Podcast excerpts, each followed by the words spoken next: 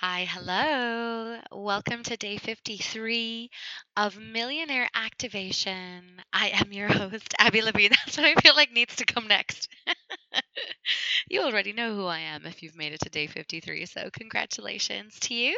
Today, our theme is Nothing I Do Ever Works. This is the last day of victim mentality.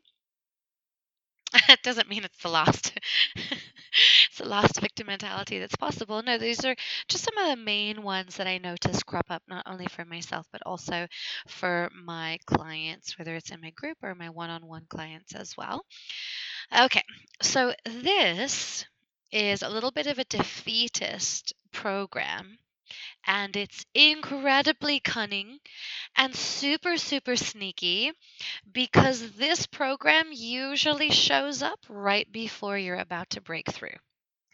Um, resistance only shows up when you're growing, okay? Because if you weren't growing, if you weren't changing, then there's nothing to resist. If you were actually just staying still, then your brain doesn't have a reason to push back.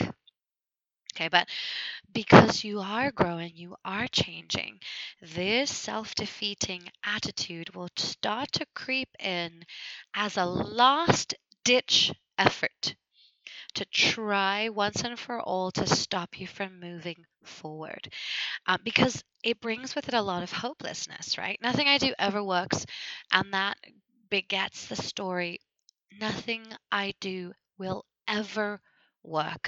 We think that the past equals the future. We think because we've tried and failed that we will keep trying and failing and nothing is going to work. But my darling, this couldn't be further from the truth. The fact is is that what you're doing is working, otherwise this thought wouldn't show up. So the easiest easiest easiest um, way to deal with this with this thought is just to call it out. Just to say, I see you, limiting belief. I know you. I've got you. I've got your number. Nothing I do ever works, huh? Okay.